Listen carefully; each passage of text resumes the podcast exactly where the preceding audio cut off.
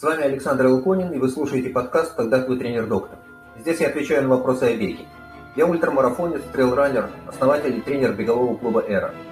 По образованию я врач, кандидат медицинских наук. Медицинские знания помогают мне в тренерской работе, поэтому задавайте ваши вопросы на сайте эр эй ран и слушайте ответы каждую субботу. Добрый вечер, дорогие друзья. Вас приветствует беговой клуб «ERA» и его основатель, он же тренер, он же доктор Александр Элконин. Сегодня у нас двадцать седьмой выпуск программы «Когда твой тренер-доктор».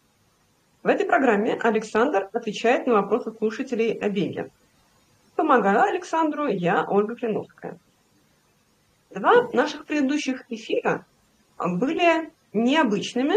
Это был для нас новый формат. Мы были в Армении и приглашали в наши подкасты гостей. В двадцать пятом выпуске был Илья Цыганков. Он рассказывал нам про дизайн футболок и медалей, потому что Илья, он работал в команде RunXRUN и организовывал гонки ПраймеXRUN и АрхыXRUN. И в двадцать шестом выпуске у нас в гостях был Антон Жиганов. Он организует ультрамарафон «Трансурал». Это его самая знаменитая гонка. Так они организуют порядка двенадцати стартов каждый год. И фактически Антон рассказал нам по шагам, как организовать свой собственный трейл, начиная от задумки и заканчивая реализацией, и прописать бизнес-план, как выйти от точку безубыточности. Почему так вышло? Потому что Александр Элконин сам организует гонки, и как организатор организатора он знал, что спросить, и задавал уже очень такие подробные технические вопросы. Поэтому, если вы когда-то захотите организовать собственный трейл, просто переслушайте наш двадцать шестой выпуск подкаста «Когда твой тренер-доктор» и найдите ответы на все ваши вопросы, как устроен трейл. И за это время у нас накопились вопросы от наших зрителей, и мы будем отвечать на них в порядке их вступления, никакой особой темы не будет, будут просто вопросы по очереди. Как всегда, напоминаю, что если у вас есть вопрос о беге, то вы можете задавать его в нашем телеграм-канале эр эй ран в комментариях к постам, либо на нашем сайте эр эй ран есть большая кнопка «Задать вопрос», большая красная кнопка. И автор лучшего вопроса, как обычно, получит эр-бандану. Вот либо такое, либо такое. У нас где-то еще черные банданы, они едут из производства, еще не приехали. Цвет бандана выберет в конце нашего выпуска победитель. Победитель выберет, выберет Александр Элконин. И мы переходим к сегодняшним вопросам. Первый вопрос нам задал слушатель Сергей э, с нашего сайта. Э, ничего кроме, фами... кроме имени мы не знаем о Сергее. Э, и Сергей спрашивает. Как бежать ультру? Понятно. Надо бежать, бежать и добежать. Действительно, очень просто. Как бежать многодневку? Тоже понятно. Концентрироваться на восстановлении и иметь кураж каждый следующий день выходить на старт. Вот нас сейчас слушает Марина Евграфова, которая собирается бежать тысячу двести километров за несколько дней, кажется, за месяц. Вот, Марина, просто нужно сконцентрироваться и иметь кураж каждый день. А вопрос Сергея. А бежать три марафона за полторы недели? Пожалуйста, Александр. Кстати, я вот бегала так раньше, ничего. Ну, Александр, пожалуйста. Всем добрый вечер. Если очень коротко отвечать на вопрос, как бежать три марафона за полторы недели, я бы сказал, что никак. На мой взгляд, это не самая хорошая затея.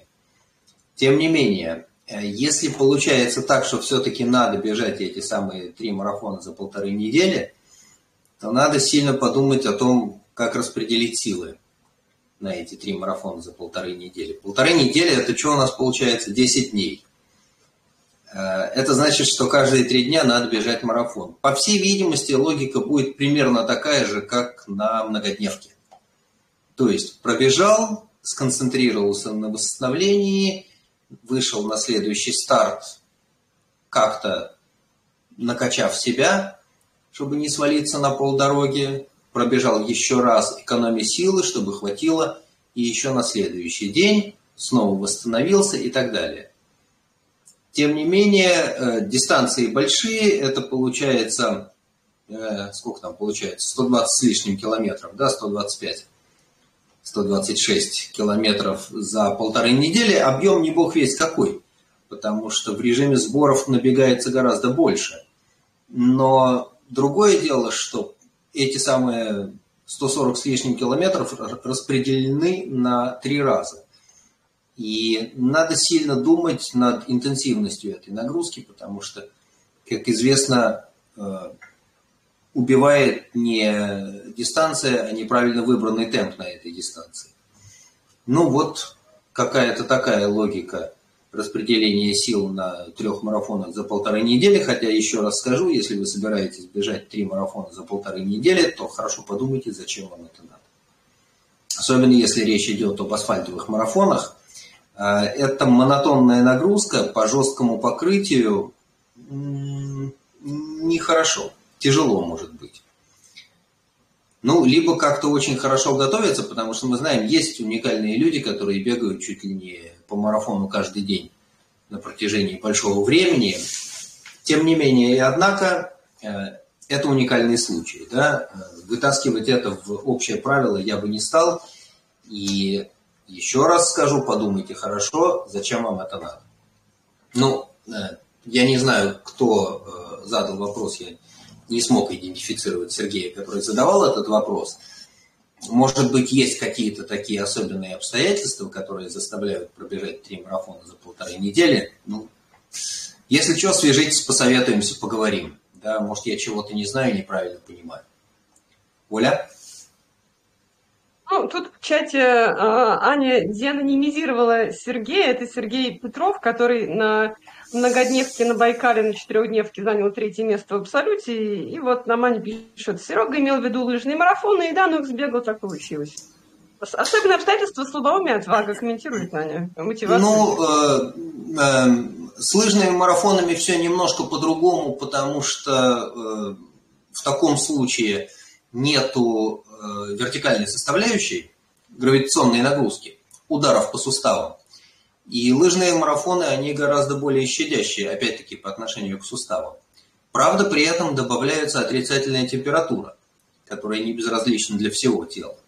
Ну вот, так получилось, что сбегал. Я надеюсь, удалось каждый раз восстановиться, отогреться после предыдущего и найти в себе силы выйти на следующий старт.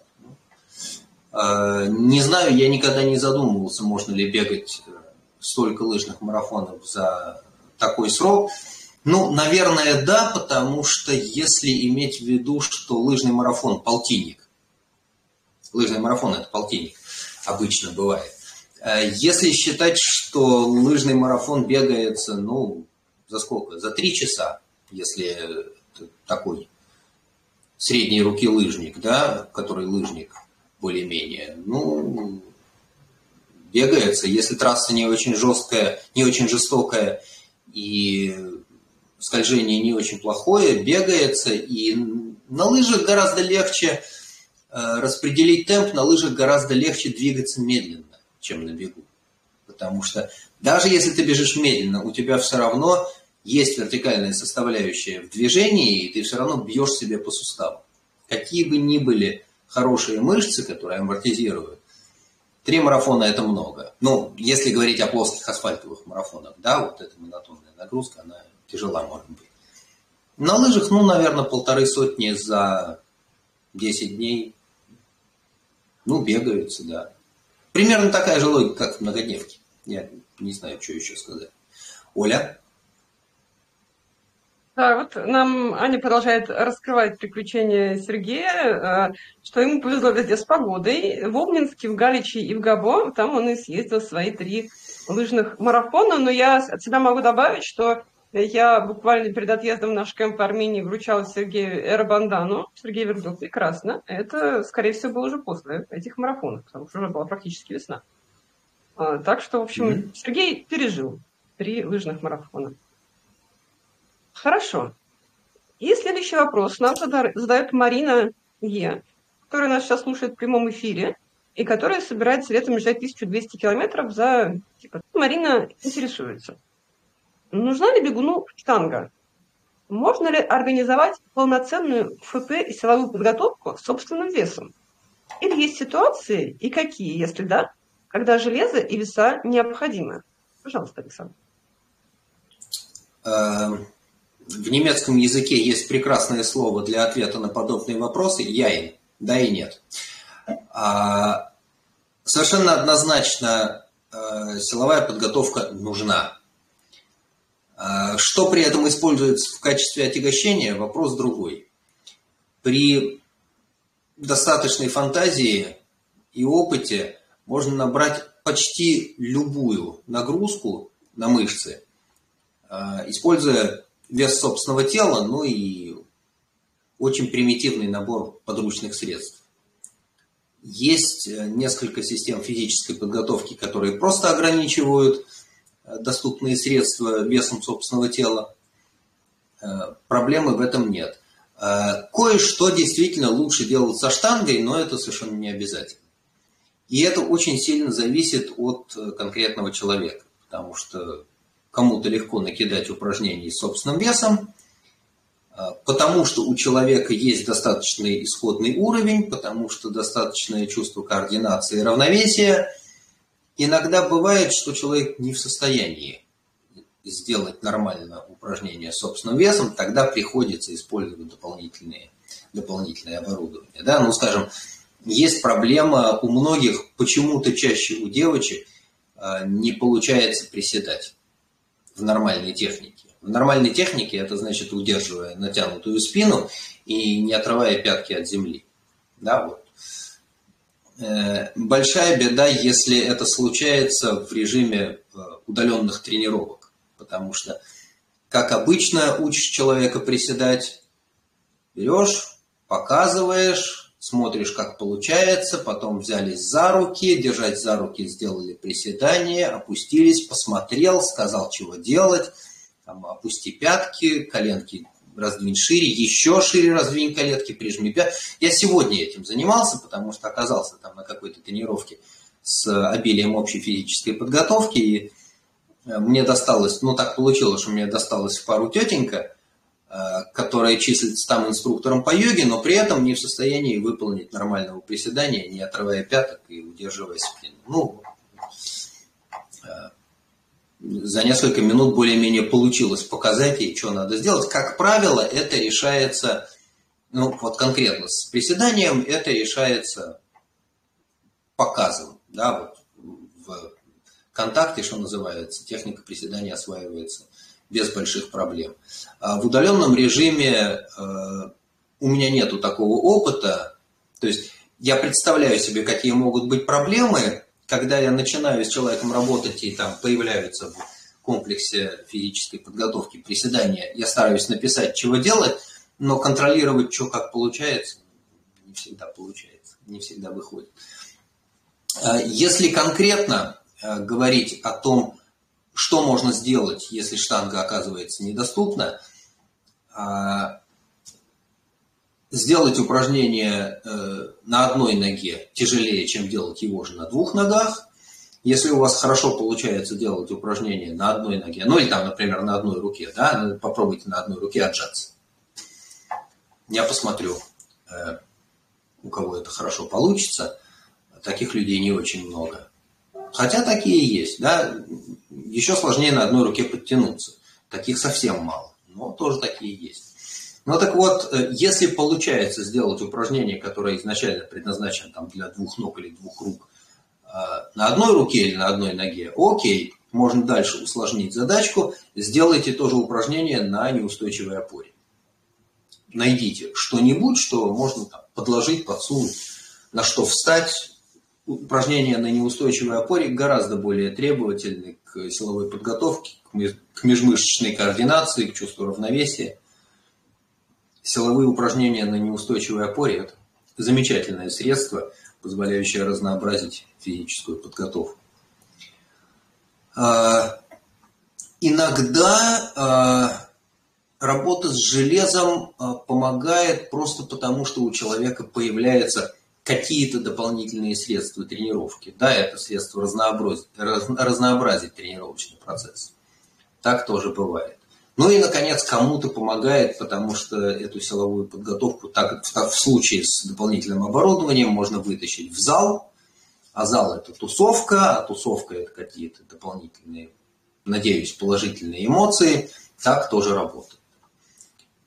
Сразу скажу, что силовая подготовка – это очень хорошо, ровно до того момента, пока не нарастает чрезмерная мышечная масса. Девочкам это грозит редко. Я почти никогда не, почти не видел бегающих девочек, которые были бы, что называется, перекачаны, да, то есть, чтобы у них была избыточная мышечная масса. У мужчин это иногда случается, что даже не очень большая силовая нагрузка приводит к значительному приросту мышечной массы, и приходится как-то выбирать, искать компромисс. Потому что если нарастить много мышц на верхней половине тела, то потом эти мышцы придется всю длинную дистанцию тащить на себе и кормить. Потому что мышцы, они требуют жрать, в том числе кислорода. Стало быть, придется дышать на эти мышцы тоже. Ну, тут тоже приходится как-то выбирать. Я несколько раз видел ситуацию в тренировочном процессе, когда человек э, занялся верхней половиной, там кто-то с собственным весом работал, кто-то с железом работал, и прямо на глазах начинает подсаживаться результат на длинных дистанциях. На коротких все хорошо. Да, способность бежать быстро короткую дистанцию, она остается, она никуда не денется. Посмотрите на спринтеров. Все мужики-спринтеры очень хорошо накачанные, и это легко понять. Они проводят очень много времени за силовой работой. Да, это просто качество, которое от них требуется. На длинных дистанциях история другая. Там нужна выносливость, там нужны другие качества, и там большая мышечная масса на верхней половине тела совсем не помогает. Оля?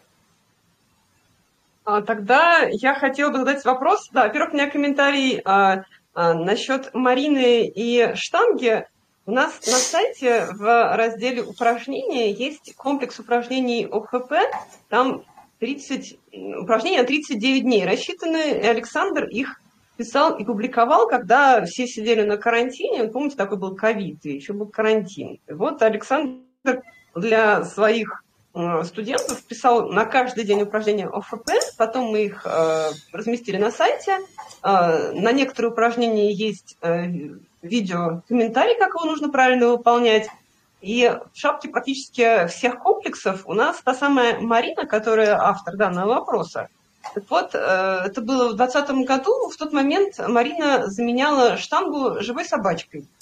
Вот она делала там, по-моему, приседания с собачкой на руках в качестве утяжелителя. Потому что Александр везде писал, да, возьмите вес, например, две бутылки по полтора литра. Вот, соответственно, Марина взяла собачку. Всем рекомендую посмотреть сайт Эр Эй Ран, раздел упражнений, упражнения О Ф П. Это очень выглядит привлекательно, и вы немедленно захотите делать О Ф П вместе с Мариной. Там есть целый комплекс на тридцать девять дней. Вот. А во-вторых, я позволю себе перескочить по очереди задавания вопросов, потому что у нас несколько вопросов спустя очень созвучный вопрос задала Ася, которая показывает очень хорошие результаты и занимает высокие места в горных ультрах. И Ася спрашивает. Да, и кроме этого, Ася занимается в том числе и железом в зале. Об этом знает весь Инстаграм. Я спрашиваю, мне в последнее время часто залетают комментарии вроде «Сильно раскачаешься, будет мешать в беге». И «Зачем бегуну делать такие веса?» Но кажется, что люди не берут в расчет, что у меня акцент на дисциплину горный бег, а не шоссейный. А в горном беге много силовой работы. Выпады в горку, работа палками, сильный удар, что такое удар, для бега вниз и даже элемент... Опорно-двигательный аппарат. Ага. Опорно-двигательный аппарат. А вот как прокомментирует тренер э, э, данные, так сказать, э, э, комментарии Аси, что вот она сейчас сильно раскачается, это помешает ей в горном беге. Ага. И э, сразу же буду отвечать на вопрос, который Валера задал в чате, как определить ту грань, когда уже лишние мышцы. По сути, это тот самый вопрос. Смотрите, э, мышцы нам нужны для чего-то. И вы для себя понимаете, сколько каких мышц вам надо, потому что если ваша цель бежать быстрее на длинные и сверхдлинные дистанции, это одна история.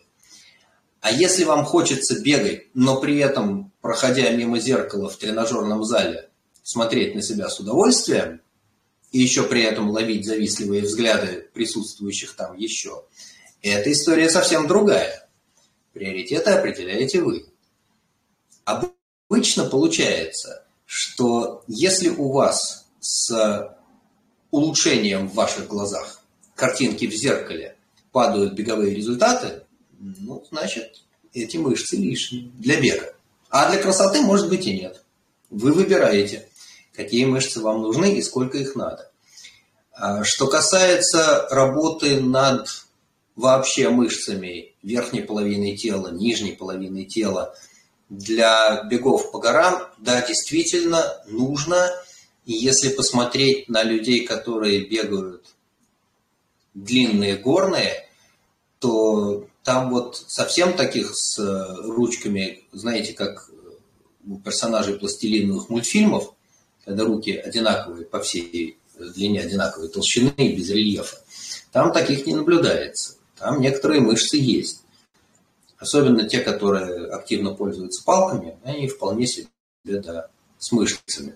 И у этих мышц даже рельеф есть. Но вспомню еще раз, я эту историю рассказываю часто, когда у меня старшая дочка пошла на скалолазание, и тренер сказал, что у нас вид спорта не силовой, девочки больше десяти раз подтягиваться не надо. Ну вот как-то так.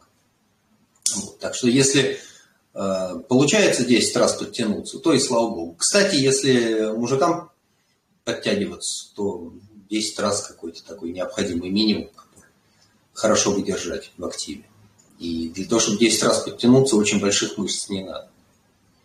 Просто надо подтягиваться регулярно.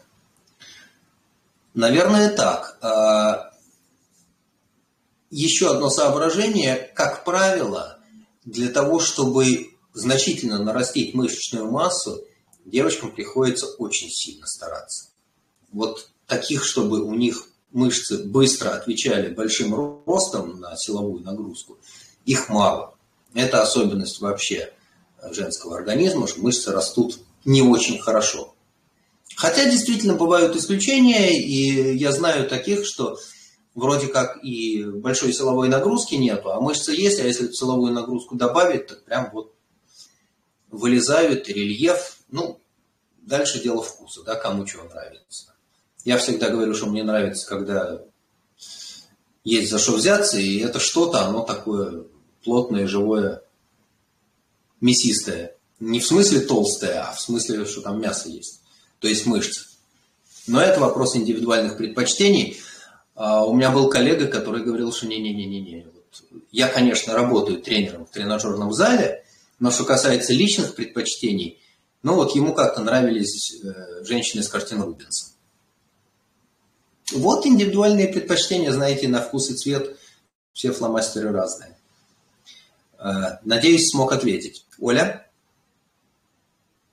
Спасибо, Александр. Ну, нас Ася конкретно спрашивала насчет применимости к горному бегу, наращиванию мышц, а не к предпочтениям мужчин. Как-то предпочтение мужчин не в первом приоритете у Аси, вот, а победа в горном беге я в первом. Слушайте, совершенно очевидно. Если ты бежишь наверх, особенно если ты бежишь наверх с палками, то да, мускулатура нужна, и мускулатура верхней половины тела нужна. Другое дело, что да, эти мышцы должны уметь работать в нужном нам режиме. Да, действительно так. Ну, все, кто бегал с палками хотя бы вертикальный километр, имеют соответствующий опыт и понимают, сколько мышц им не хватает. Ну, ну да, еще такой кусок любимой темы. Попробуйте зимой побегать на лыжах. Вы сразу поймете, зачем нужна верхняя половина тела и как нагружать палки для того, чтобы двигаться вперед. Много раз видел, что у людей, вставших на лыжи и почувствовавших движение с нагрузкой при отталкивании палками, само собой получается включить верхнюю половину тела и нагрузить палки, и помочь себе двигаться вверх летом на подъеме. Оля? Спасибо большое, Александр. Вот Александр нам дал альтернативу штанги – это лыжи, а еще нам в чате Марина дает другую альтернативу штанги, плюс два дня скалолазания в неделю, и вот они плечи вешалкой. Рассказывает одна Марина для другой Марины. Очень хорошо. Хорошо, а мы уже упоминали сегодня Валерия, и Валерий нам задает еще один вопрос. Помогает ли от судорог компрессионное белье? Судороги случались только в четырехглавых мышцах обеих ног. Пожалуйста, Александр. От судорог лучше всего помогают тренировки. Известно, что судороги чаще наступают в условиях обезвоживания и жары, хотя бывает, что и на холоде при длительной монотонной нагрузке хватают судороги. Производители компрессионного белья рассказывают много разных интересных историй о волшебном действии своей продукции. Я когда-то старательно искал доказательную базу и не нашел ее, из чего заключил, что ну, нету ее. Хотя, как обычно, помогает тем, кто верит. Знаю людей, которые бегали много лет в компрессионке. Знаю людей, которым компрессионка помогала. Знаю людей, которые пытались бегать в компрессионке, то ли поддавшись стадному чувству, то ли поверив в рассказы производителей. И им, наоборот, не помогало, и они по прошествии некоторого времени отказались от компрессионки и, и счастливы этим обстоятельствам. Поэтому пробуйте. Если в вас сильна вера и вам повезло, то вам поможет. Хотя большинство как-то обходится без этого. Был период, когда на стартах вот все были в этих в обтягивающих гольфах.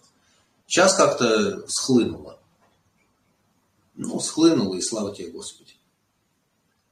Я уже говорил, что есть одно несомненное применение компрессионного белья, которое имеет доказанную эффективность. Но оно не имеет никакого отношения к бегу и к спорту вообще.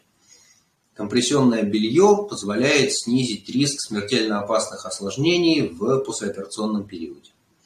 Потому что компрессионное белье, ну, имеется в виду чулки, да, сдавливает подкожные вены ног, снижая риск тромбообразования. Потому что когда человек после операции лежит, и на это лежание накладывается нарушение равновесия в свертывающей системе крови, риск тромбообразования в венах нижних конечностей растет. А если появляются тромбы в венах нижних конечностей, эти тромбы, к сожалению, могут фрагментироваться, то есть дробиться на части, отрываться, уноситься током крови в камеры сердца, попадать в артерии малого круга кровообращения, вызывать тромбоэмболию легочной артерии, если, не дай бог, есть незаращенное овальное окно, то есть э, соустье, дырка между двумя предсердиями, то есть правое предсердие, такой фрагментик может попасть в левое, а там еще хуже, потому что тогда с током крови такой фрагментик тромба может улететь куда-нибудь в систему внутренней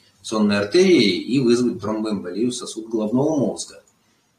Тоже нехорошо. В общем, вот компрессионное белье в послеоперационном периоде доказано эффективно. Что касается бега в компрессионном белье, восстановления в компрессионном белье, темна вода в облацах. Оля? Спасибо большое, Александр. Но я скажу, что если вы будете на все вопросы про чудо-таблетки отвечать, помогая тем, кто верит, нам перестанут задавать вопросы. Просто этот, этот ответ Александр давал и на э, вопрос каких-то таблеток, там магния и не магния, и там какие-то иглы укалывания, и всякие массажи, и тейпирования, и в общем, что бы то ни было.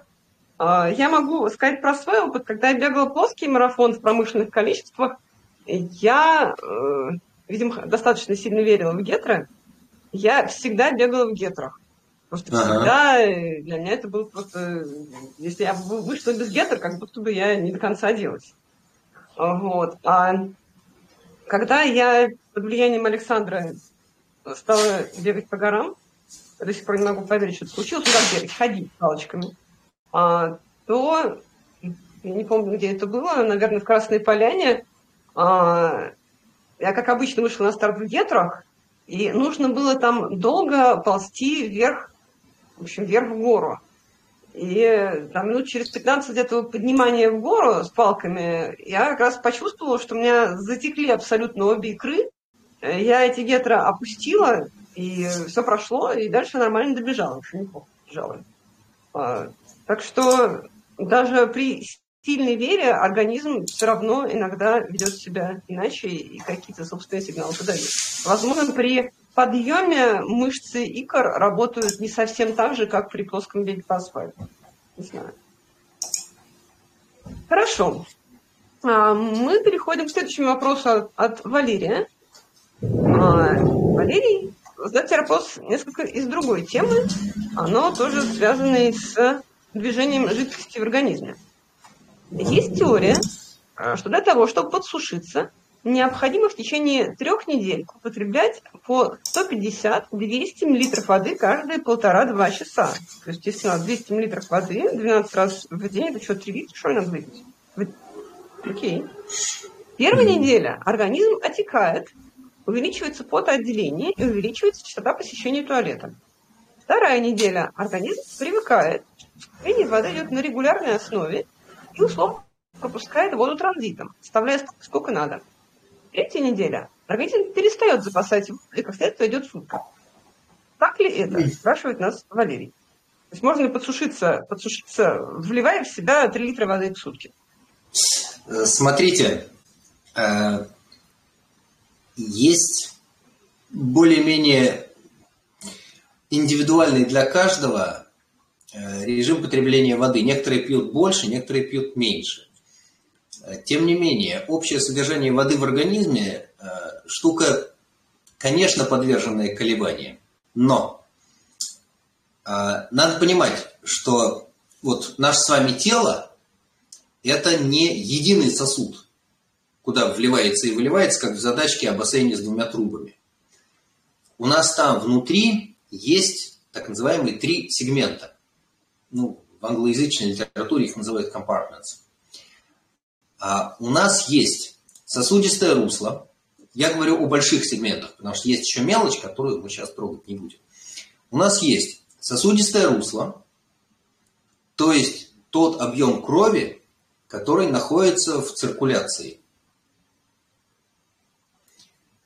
И этой крови должно быть достаточно, чтобы наполнить все нужные здесь и сейчас кровеносные сосуды.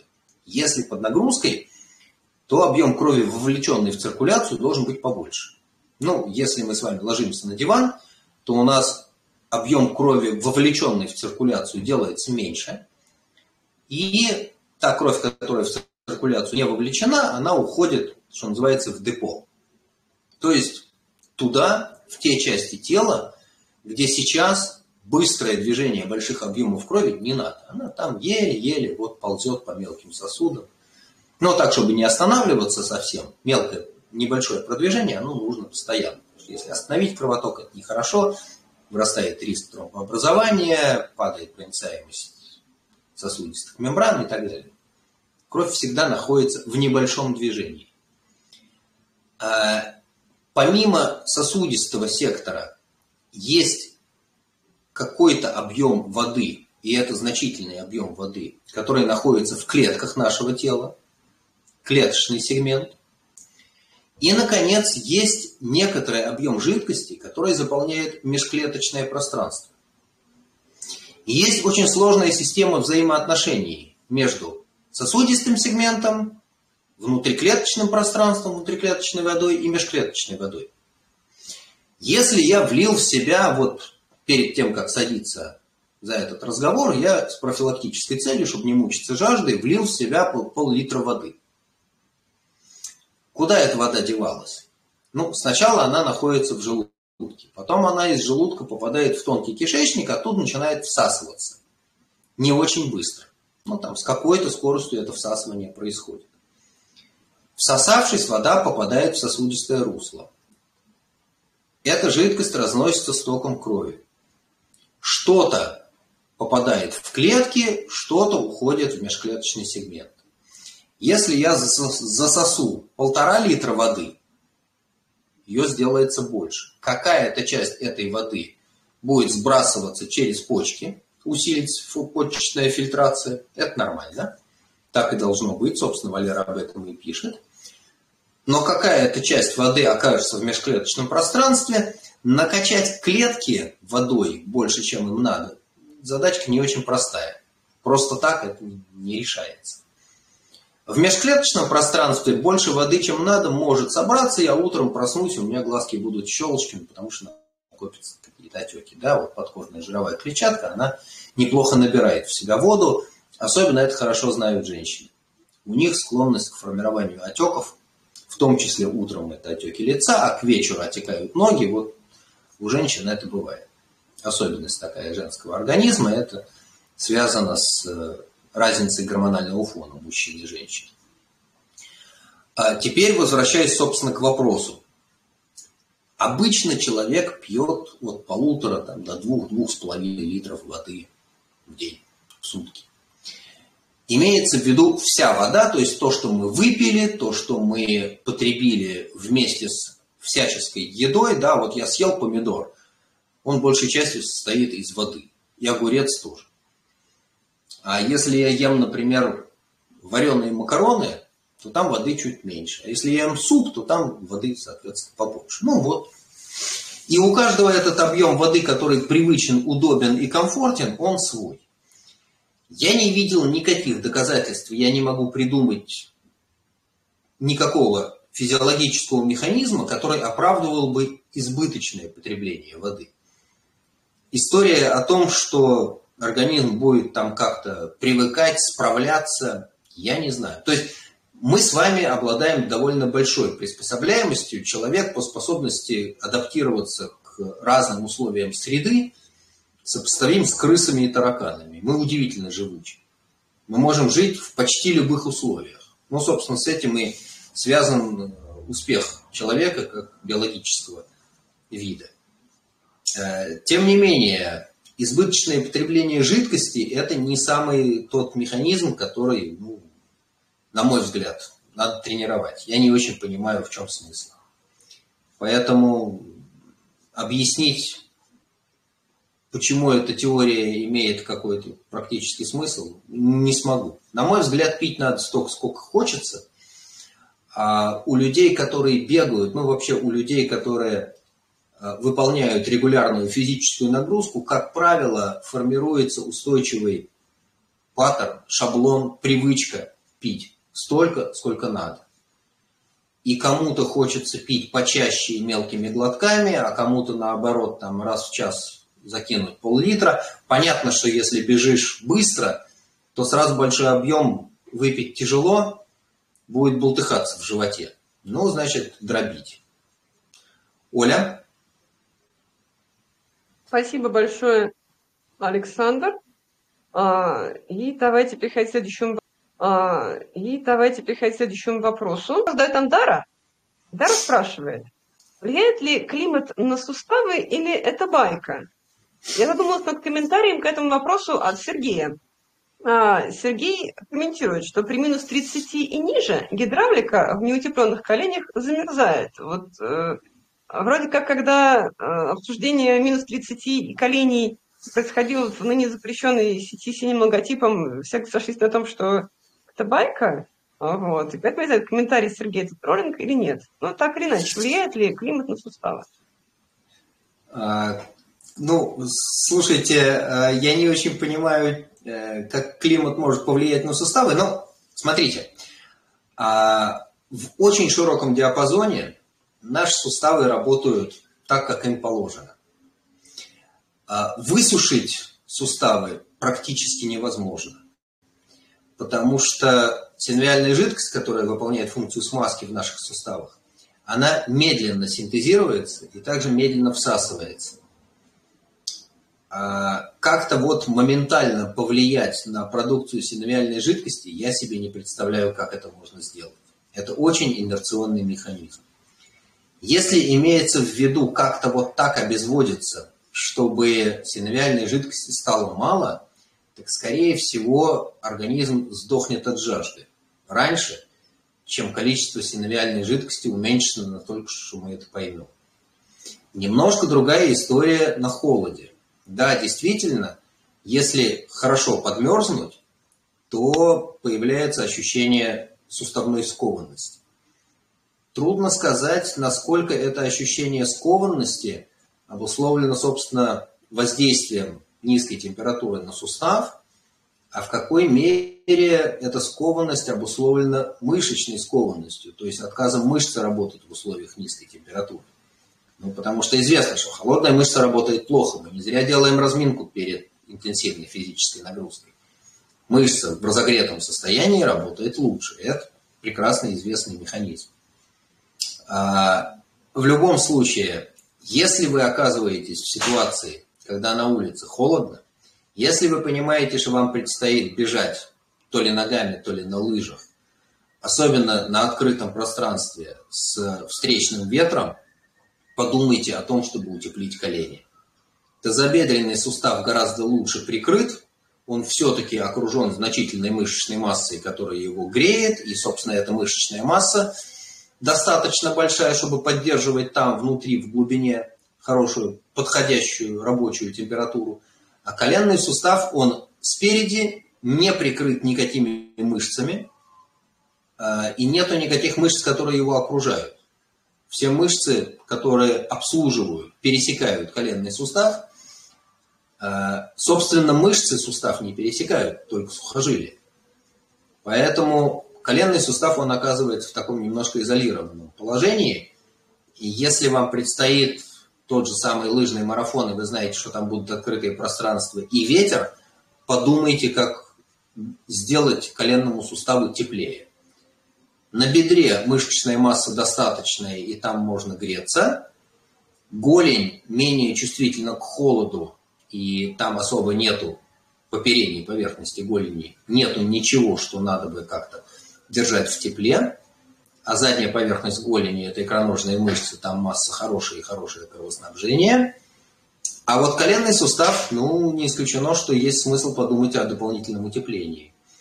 Я не помню, какой это был год, восемьдесят, наверное, седьмой, восьмой, может, восемьдесят девятый, восемьдесят девятый, наверное. Я видел э, отморожение, которое охватывало обе ноги ровно на уровне коленного сустава. Это было в зимнем в лыжном походе, и девочка прошла день при встречном ветре, при низкой температуре, там был минус сорок два, мы шли вверх по реке, навстречу дул хороший ветер, и э, до середины бедра у нее нога была прикрыта курткой, а ниже колена у нее были бахилы, которые позволяли держать ноги в тепле, а вот коленка оказалась неприкрытой. И было так холодно, что она сказала: это я не буду морозить руки, там, снимать рюкзак, пытаться как-то утеплиться. Шла так, как есть. Дело кончилось тем, что там через два дня у нее на коленках вздулись огромные пузыри, их пришлось там прокалывать, как приматывать. И это было очень больно, неприятно. В общем, берегите коленки. Оля? Спасибо большое, Александр. Неожиданно, потому что, так сказать, я всегда думала, что про замерзание э, вот этой самой синовинальной э, жидкости это байка. Но, а, слушайте, э, ну, действительно, при снижении температуры возрастает вязкость э, коллоидных растворов. Это все здорово, но настолько поднять вязкость э, синовиальной жидкости, это надо очень сильно охладить внутренность коленного сустава. Я подозреваю, что всему организму сделается сильно хреново и будет не до ограничения подвижности в колене. Это будет тяжелая гипотермия, и речь будет идти о спасении жизни, а не о том, что коленки плохо гнутся. Оля? Понятно. Спасибо, Александр. Я обращаюсь к нашим слушателям. Если а, новые знания про синовиальную жидкость в коленях э, ниже минус тридцати градусов были для вас полезны, то, пожалуйста, ставьте лайки, сердечки, звездочки нашему выпуску, где бы вы нас не смотрели и не слушали, а слушать нас можно в подкастах «Когда твой тренер доктор» на всех подкаст-платформах, Google подкаст, Яндекс.Музыка, Apple подкасты и Castbox, и везде, где только есть. Вот. А также на нашем YouTube-канале и ар эй. И, пожалуйста, подписывайтесь на наш YouTube-канал и ар эй ран, наш Telegram-канал и ар эй ран, на подкаст «Когда твой тренер доктор». И когда вы подписываетесь, таким ну, платформы понимают, что мы рассказываем слушателям что-то полезное и показывают наши эфиры другим слушателям и зрителям. Хорошо, и мы до лучшего вопроса, наверное, успеем еще ответить на один. Вопрос длинный, и он абсолютно а, сформулирован в а, контексте названия нашего подкаста «Когда ты тренер-доктор». Вопрос нам на сайте задала Ольга а, очень подробно. Ольга нам пишет. Мне сорок шесть, занимаюсь регулярными беговыми тренировками пять лет. Последние три года беговой объем не менее шестьдесят километров в неделю. Для контроля состояния здоровья делаю четыре раза в год анализы крови. В две тысячи двадцатом — две тысячи двадцать первом году результаты анализов указывали показатели нормы железа и ферритинов. С две тысячи двадцать второго года... А, с две тысячи двадцать первого показатели были ниже нормы, в две тысячи двадцать втором они пришли в норму. Но что беспокоит Ольгу? Последние сделанные анализы две недели назад впервые показали низкое содержание гемоглобина в эритроцитах, пять целых четыре десятых грамма на литр, и низкую концентрацию эритроцитов, три целых пятьдесят восемь сотых, что? Кстати, на десять в тринадцатой на литр. Ну ладно. Да. А, отлично. А, ну, в общем, концентрация эритроцитов низкая, и гемоглобина тоже мало. И Ольга спрашивает, можно ли продолжать беговые тренировки в прежнем объеме? И нужно ли что-то делать для нормализации этих показателей? Пожалуйста, mm-hmm. Александр. Александр тот а, редкий вид тренера, который очень хорошо знает все анализы и все их значения, и что они э, могут быть. Я не могу сказать, что я большой специалист в этой части, но из, что называется, общемедицинских соображений расклад такой. Э, Чаще всего от э, снижения уровня гемоглобина и падения количества эритроцитов э, страдают женщины. Это так устроено природой. Э, самая частая причина э, снижения уровня гемоглобина у женщин – это э, избыточная потеря железа, как правило, с э, менструальной кровью на фоне недостаточного восполнения. Ситуация делается хуже, если эти женщины начинают старательно контролировать массу тела и ограничивают себе потребление белка, потому что страдает больше всего потребление животного белка, в частности мяса, а мясо является основным источником железа. Еще хуже дела обстоят, когда женщины отказываются вообще от потребления животного белка, в частности мяса, впадая в разные варианты вегетарианства, веганства.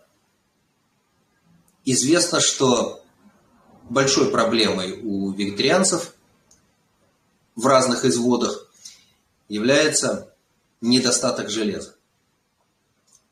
Что делать, если падает содержание гемоглобина? Ну и эритроцитов. Да, вот.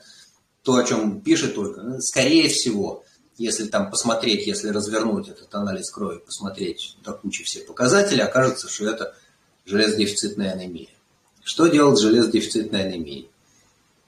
То, чему учат всех студентов в медицинском институте, и то, что очень часто не делают в практической медицине. Искать причину. Да? В хорошем случае окажется, что это действительно тот самый, самый частый механизм, потеря крови во время месячных, ну, стало быть, значит, надо озаботиться тем, чтобы посмотреть, можно ли как-то повлиять на обильность месячной кровопотери.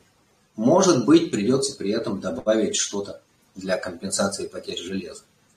Это хороший случай. Потому что есть разные другие причины, по которым может теряться кровь, но этим должны заниматься специалисты, и первое, что надо сделать, надо понять все-таки, каковы причины потери крови. И этим надо заниматься.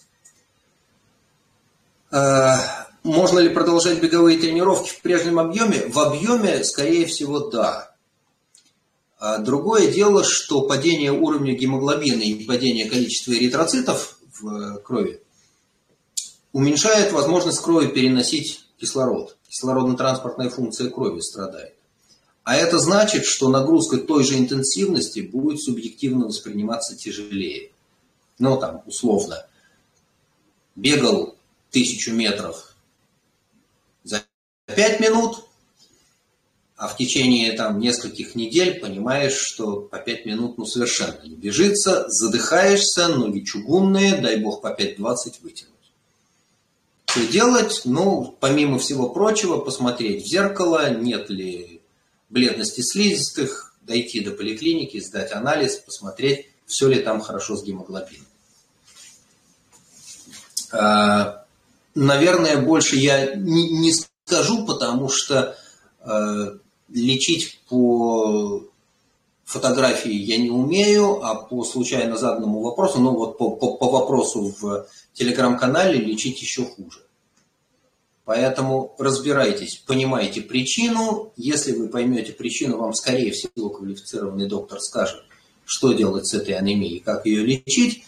Что касается беговых тренировок, да, продолжать можно, больших проблем нету. В этом состоянии вы себе не навредите. Появится, ну, скорее всего, чувствуете уже сейчас, что переносимость нагрузки упала. И чем выраженнее анемия, тем тяжелее бегать. Объем держать можно, интенсивность не получается.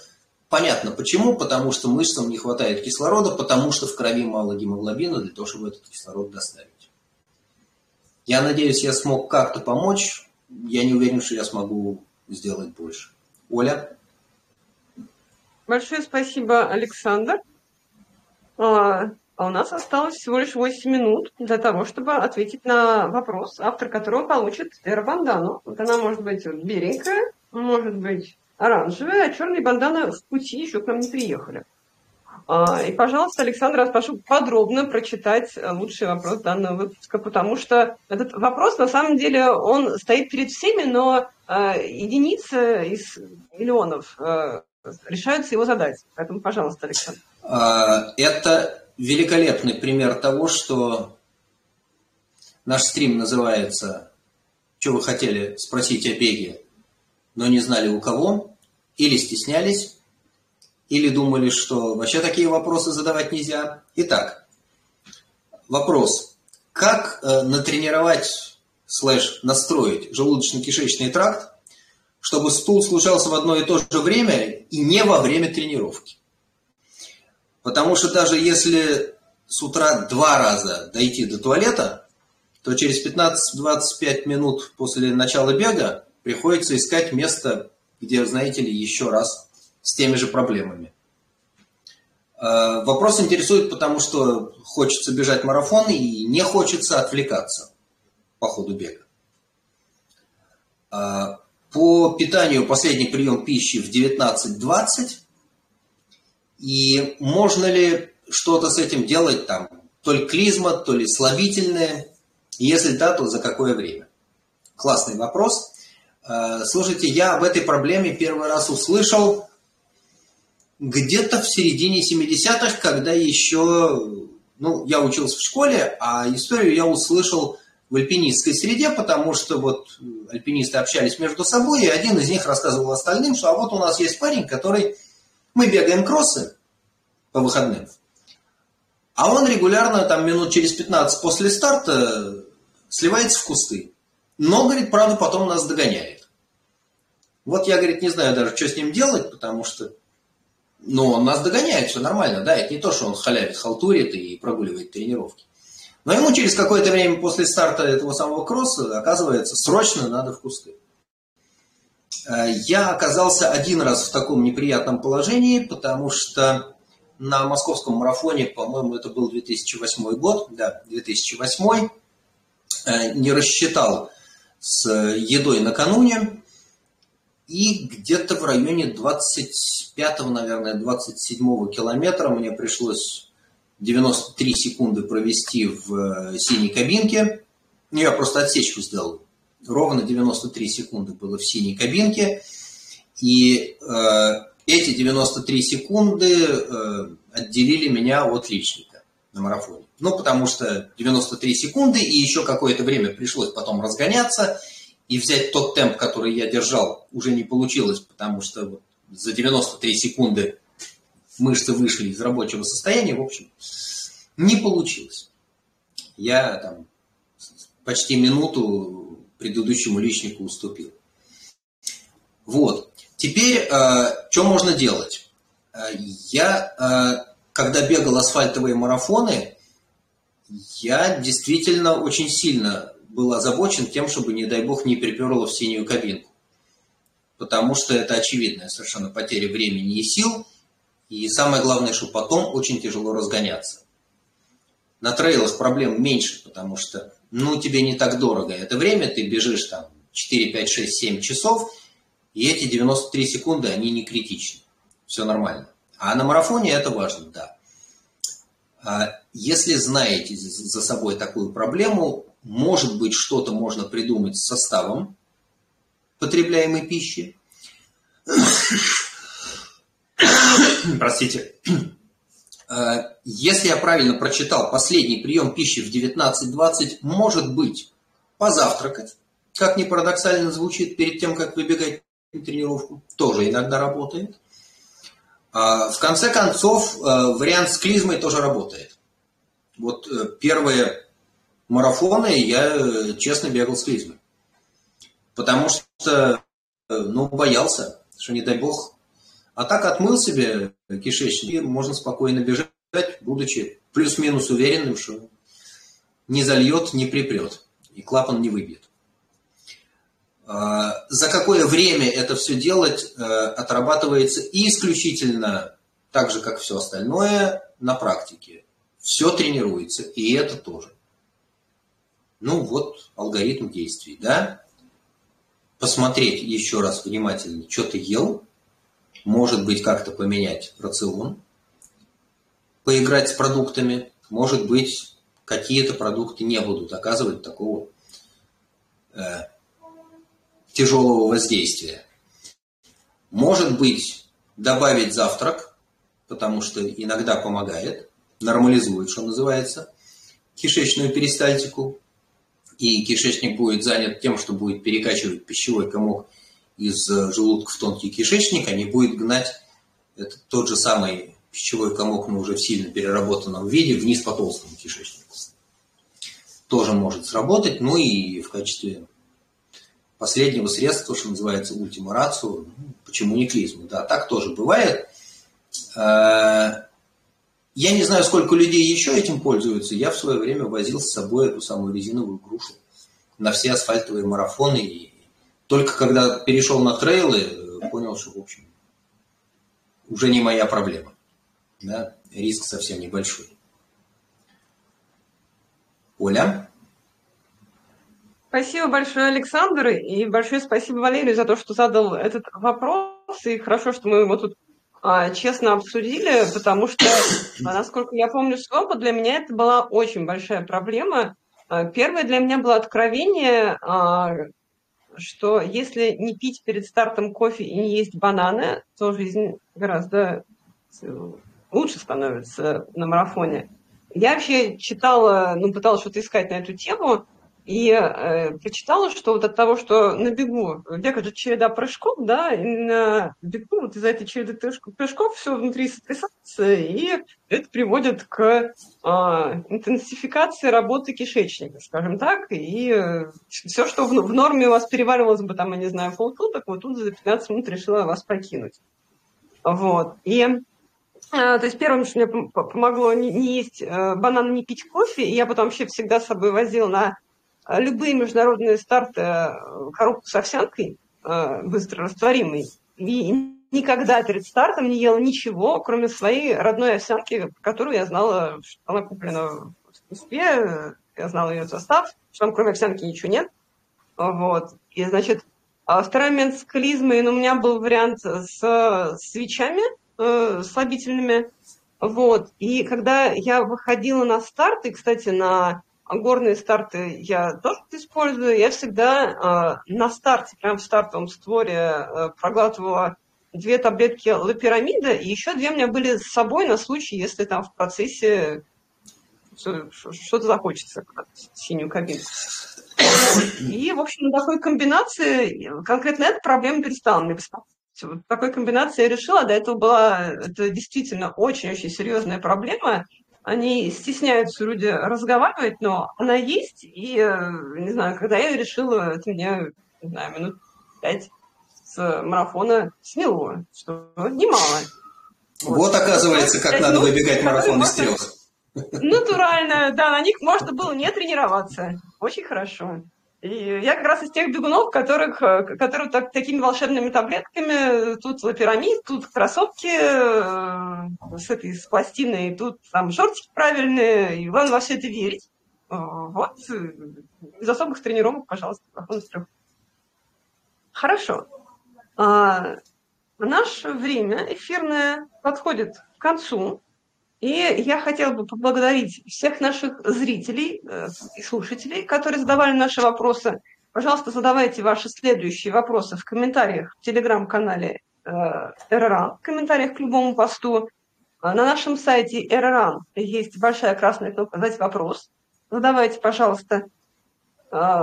Пожалуйста, если вы считаете, что информация, которую вы получили в нашем подкасте, в нашем эфире, полезна, то ставьте лайки, сердечки, звездочки, подписывайтесь на наш подкаст, подписывайтесь на наш YouTube-канал эр эр ю эн, телеграм-канал эр эр ю эн. И, конечно же, большое спасибо Александру за то, что отвечал на все вопросы слушателей, как тренер и как доктор. Спасибо, всем пока. Всем спасибо. Всем пока. Приходите еще.